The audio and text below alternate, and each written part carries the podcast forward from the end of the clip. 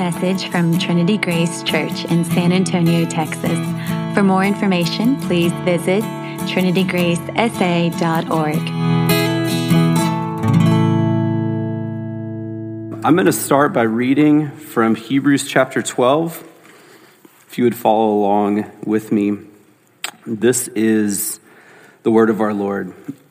Hebrews 12, verses 1 and 2. Therefore, since we are surrounded by so great a cloud of witnesses, let us lay aside every weight and sin which clings so closely, and let us run with endurance a race that is set before us, looking to Jesus, the founder and perfecter of our faith, who for the joy that was set before him endured the cross, despising the shame, and is seated at the right hand of the throne of God. Let me pray for us this morning. Father in heaven, we pray that you would speak to us through your word this morning. We thank you for the joy um, that you went through to go to the cross on our behalf. We thank you that we may have that joy, um, that we may be part of your story and uh, be joyful in that. We pray that these words um, would be encouraging to us this morning, and we ask uh, that you would meet us here in this, in this space, in this time. And we pray these things in Jesus' name. Amen. Um, well, Michael, thanks for letting me come up here and share with you guys this morning. Um, we love this church. We are so grateful to be here. Um, Sarah, my wife, was not feeling well this morning. It's not COVID related. I just want to assure you of that. I know that anytime that someone says that they're not feeling well, there's always panic. Um, so you can, if you want to, you can be 20 feet away from me. Um, but I don't think that she's sick with that. Um, and I have not been around as much lately because I'm kind of like the pinch hitter for uh, this area in terms of being a person who's available to preach last minute. And I've gotten two calls in the past month and a half of pastors who either tested positive or a family member tested positive. So um, we love the church, and I do too. Um, we just hope that in an easier season that our whole family will be here uh, and we'll be worshiping with you guys. But it's been a joy in the past six months to get to know a lot of you guys, sit down with you and have coffee uh, or talk, you know, face to face with masks on. And so we really look forward to uh, growing with you guys and getting to know y'all uh, more and more over the next several years. Um, and also, Merry Christmas, too. Uh, we had a really fun Christmas here in San Antonio, um, which was our first one. So, uh, but as we think of these two verses that I've put before you in Hebrews chapter 12, uh, the, the, the thing that came to mind first for me was the movie The Chariots of Fire. And um, if you are around my age or older, you're probably familiar with this film. It uh, won Best Picture in 1982. And it features these uh, two athletes from Great Britain named Eric Liddell and Harold Abrahams. Um, and their battle uh, really against each other, but, but their encouragement of each other through the 1924 Olympics in Paris. Uh, and there's just the amazing scene at the beginning of this film. I, I, watched it about 20 times over the past 24 hours. It's so inspiring um, of, of them running on the beach in Britain. And uh, I, am I'm, I'm not going to recreate the sounds, but if you go back and watch that, it's on YouTube, so you can, you, you can watch it, or if you want to watch the whole film, uh, it's really a beautiful film. And it's one of these, one of these movies uh, that encourages us and, and it really gives us a picture of what it is to run well. Uh, Eric Liddell, as you might know, was a Christian. And, uh, and in everything that he did, he wanted to bring glory to God. I put a couple quotes at the, at the beginning of the bulletin to give you a picture of who this man was. Um, I'm, I'm going to share a little bit later more about him, but one of the things that he said is that God made me fast, and when I run, I feel his pleasure. And in this film, you have the scene of them running along the beach, but also scenes of them being in Paris as they're running uh, during the Olympics. And I want you to have that image in mind. Maybe you haven't seen the film, but you've probably seen the Olympics or a track events where there are these athletes competing, and there's a crowd out there, this, this big audience that is waiting uh, to see what's going to happen with these athletes competing. And I want you to think of that because that's sort of the setting of Hebrews chapter 12 in these two verses. And the reason for this is that Hebrews from verse or from chapters 1 through 11 are all about how Jesus is greater than anything else in the whole world. And specifically, this author is speaking to the Hebrew people. He's speaking to the Jewish people, and he's going through systematically and showing how Jesus is greater than anything else that's come before them. From the categories of prophet, priest, and king, he even speaks to Abraham, the, the, the father of these people, of Moses, of others. And then in chapter 11, you see what's, what, what's sometimes called the hall of faith.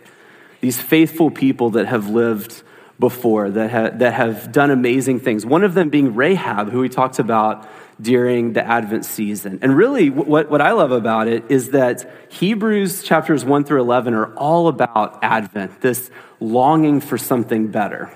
This longing for something that, that would satisfy God's people more than just the, the people themselves, but really that Jesus is the greater one. And then Hebrews chapter 12 actually sets us in the arena and says, okay, all of these people are part of God's story. Now it's your turn. Now you are the person that is, that is around these, this great cloud of witnesses, these other people that have come ahead. So go and run well. And so that, that gives you a sense of what is happening. And so the question then is what does it mean to run well? And running well for, for our sakes this morning is going to be to patiently endure and to look to Jesus. It's really simple, I hope, this morning. Patiently endure and look to Jesus. Looking at verse 1, we're going to we're to see how we patiently endure. Therefore, since we are surrounded by so great a cloud of witnesses, let us also lay aside every weight and sin which clings so closely, and let us run with endurance the race that is set before us. This word endurance literally means patiently enduring. And patiently enduring means that you, that you keep going, but you do so in a way where you are doing it patiently, where you are understanding that there are, there are going to be challenges, that there are things that are in your way that will be difficult and hard. And what this actually allows us to do as God's people is, is to understand that we have challenges in our own life, that the world itself is broken, and that we have to, we, we have to keep going as we are um, involved in the world itself. Uh, that we need to keep going, but also that there is sin that we have that clings closely to us that we need to shed, that we need to get rid of. I like to think of it this way we would not go and run a race, most of us dressed the way that we are, because we have too many clothes on. We need to shed and take off some of these clothes. But what the author is actually speaking to are things that are even closer to us than just our clothing. Because clothing is really easy to take off. I'm not going to take off my shirt right now, but it would be very easy for me to take off my shirt and, and put it off. Put it off of me. These are things that are actually part of us, that are part of our identity, part of who we are, that we need to get rid of. And so the way that it is, it is stated in Christian theology is that we need to mortify the flesh. We need to, and th- this may sound really like wild and too much, we actually need to kill the parts of us that are hindering us, that are causing us to not run as well. So, mortifying the flesh is a part of patiently enduring. It seems really counterintuitive that patience would, would mean being okay with ourselves. We have sin, but, it, but it's okay. But no, actually, the Lord wants us to kill parts of ourselves that are not righteous, that are not good, that are not leading us to God. Um, and so I want you to think of that when we mortify the flesh because it allows us to run better. Now, I am a college minister. I work in a college setting. And if you've ever been to college or know anything about college, you know that often people talk about college as just being this amazing experience. And what the subtext of that, it means that you can do a lot of stupid stuff.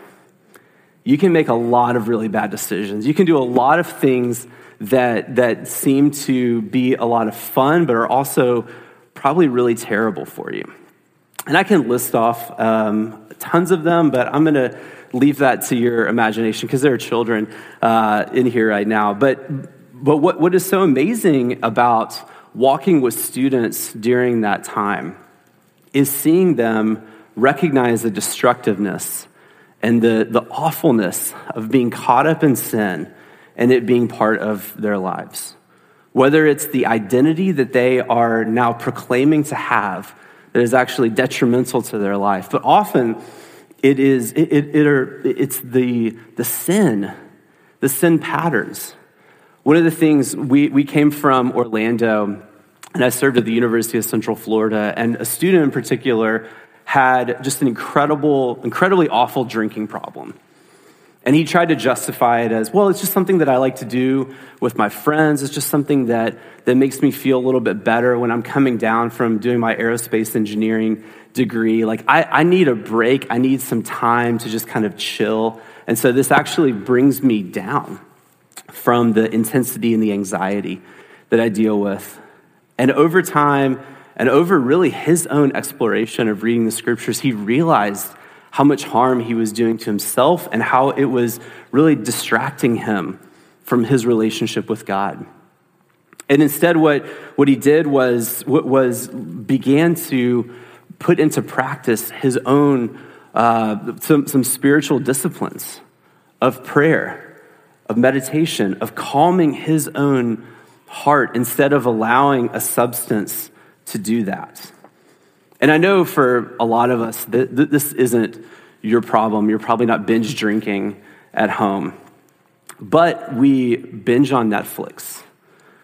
We binge on shows. We binge on our time of our with, with, with our comforts instead of looking to Jesus, instead of, of going to the Lord. And those things become part of us very, very easily. Becomes part of us. And so we need to consider how we are laying aside the weights and the sins which cling so closely to us. It could even be money and an obsessiveness of looking at how much money you have. Often, this is one of the biggest things that I struggle with is just constantly obsessing and looking at what I have, and that that becomes my identity. The second point is that we are we are then encouraged in this passage. Running well means looking to Jesus. And this seems really, really simple, but what, what the author here does is that he actually gives us a lot of meat to chew on what it means to look to Jesus. He says, looking to Jesus in verse 2, the founder and perfecter of our faith, who for the joy that was set before him endured the cross, despising the shame and is seated at the right hand of the throne of God. I love this because what he, what he is stating here is like some really deep theology of Jesus. He is the founder, he is the one who is there from the beginning of our faith. He is the perfecter because he is the one who conquered sin. He also did what we couldn't do, which is live up to the righteous requirements of the law. And then it says, For the joy that was set before him, he, he was joyful in going to the cross. He endured the cross, same word, of patiently enduring the cross, despising the shame, and is seated at the right hand of God. This text actually gives us who to fix our eyes on, which is Jesus. It also gives us some depth in, in, in our struggle of life when we are sad, when we are struggling with our sin, to consider who this Jesus is. It's not some esoteric kind of like thought that we need to have of looking to Jesus. We look to Jesus as the one who has perfected our faith, who has despised the shame when we are feeling shamed, who is seated at the right hand of the throne of God, who is interceding on our behalf. And so Jesus then is who we can imitate who we look to as, as one who, um, whose life we can, we can imitate and model, but he's also one who we rely on, who we're dependent on, because we know that our own way is not going to, not, not going to be enough. We must depend and rely upon Jesus. Jesus, again, was driven by joy for those people who are made in the image of God. He desired for us to be in his kingdom. Jesus was perfectly joyful in ways that we could not even come close to imagining. Um, but this, th- this opportunity for us to imitate Christ can come up in many, many different ways. Um, and God is good and He is at work in and through us. I'm not sure if many of you guys, uh, actually, probably a lot of you remember this, but June of 2015, there was a terrible shooting inside a church in Charleston, South Carolina. It was in what's called Mother Emanuel Episcopal Church, and nine people were killed.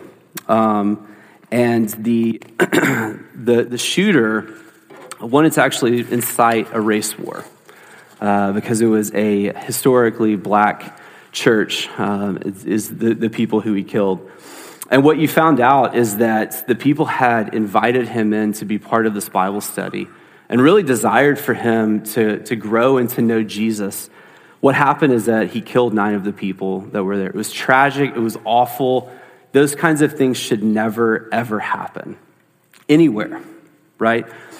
Something profound happens on the Friday of that week, which is that the, the killer actually had to face representatives of the family. Not sure if you guys remember this. It was actually publicized. It was, it was something that was shown on every major media outlet. And um, in this time, in 30 to 45 minutes, these nine representatives stand, stood up and spoke to the, um, uh, to the killer himself. And the first woman stood up and softly in tears, she said, I forgive you. What? This man just ruined the life of someone that she loved. And she and the first thing that she could say is, I forgive you. She even repeated it and said that she wanted him to repent and believe in Jesus in the kindest way possible. It was, it was amazing. And then another woman stands up and she says, We invited you into our meeting. And then after saying some other things, she said, We would gladly invite you again. Others spoke of Jesus and, and honestly wanted this man to know who Jesus was. This is a picture of what it is to run well, to, to lay aside the things that are clinging to us and to look to Jesus, and then for, for these people to actually point to Jesus, who Jesus is. I want to give you guys a sneak peek as to what Michael and I do as ministers of the gospel. That's it. We point people to Jesus. We let them know who Jesus is because he and I and anyone else who desires to, know, to, to want to share the gospel is not saying, Come and follow me because I am great, because I have done good things. No. We recognize that we are sinful people and that we need Jesus and we need to follow him and that he is the best leader. He is the best. He is the one who has run the race the best. I love, I love this picture of looking to Jesus too, because even if you are struggling in your faith, or if you are skeptical, or if you have no faith at all, you've never even heard the name of Jesus, it's the same thing that we do. We fix our eyes on Jesus the person that has known about him and never known a day without Jesus, which hopefully we desire for our children, is the same as a person who has never heard the name of Jesus except today. That is really good news for us because there is no, there, there, there is no hierarchy. There is no better Christian than another. There are no best Christians. We are all running a race. We are all together in this, and we are all desiring for one another to look to Jesus. That is such good news for us today. Uh, I love the words of the Apostle Paul in 1 Corinthians 2 2. And I even thought of this when I heard the, the families in Charleston talk about Jesus so much. And what he says is, I declare to know nothing among you except Christ and him crucified. I declare to know nothing among you except Jesus. In other words, look to Jesus. He is the one who matters the most. He is the one who you should fix your eyes on. He is the one who you should imitate. He is the one that we are running towards. I mentioned the story of Eric Liddell. It's a remarkable story uh, of him being involved in the 1924 uh, Olympics. Again, in that film, you actually hear that uh, he decided to skip the 100 meter. Uh, it, one, one of the heats. It was, it was one of the qualifying heats in order to go on to the, the medal rounds um, because it was held on Sunday. And um, he was the best runner in the world. He probably would have won the gold medal had he competed. Um, and what, what was amazing is that he ended up qualifying for by another way and running in the 400 meters and winning a race that he wasn't even familiar with. It was just an incredible story. Um, but his eyes were, were elsewhere. Even as a world champion, of being in the top of the world, in his events and in a really hard race. And this is what he said He said, It has been a wonderful experience to compete in the Olympic Games and to bring home a gold medal.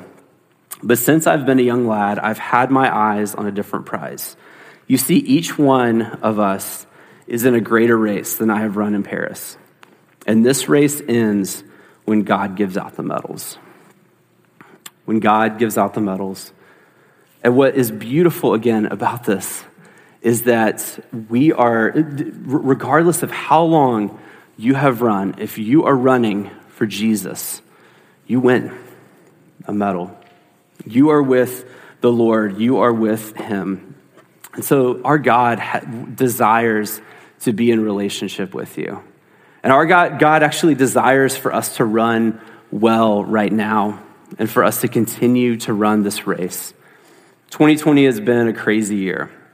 2021, we have no idea what's going to happen. Um, but I hope that this is encouragement for you to keep going. If you are a Christian, to keep going. If you're not a Christian, if you feel like you are far away from God right now, we hope that this is an opportunity for you to run now, for you to look to Jesus and to be patient on yourself as you have things that are clinging close to you. I pray also this is an opportunity for you to grow deeper in your relationship with our Lord and that it would be an encouragement for you. Let me pray for us. Father in heaven, we thank you for these words. We pray that um, this morning that we would run this race well.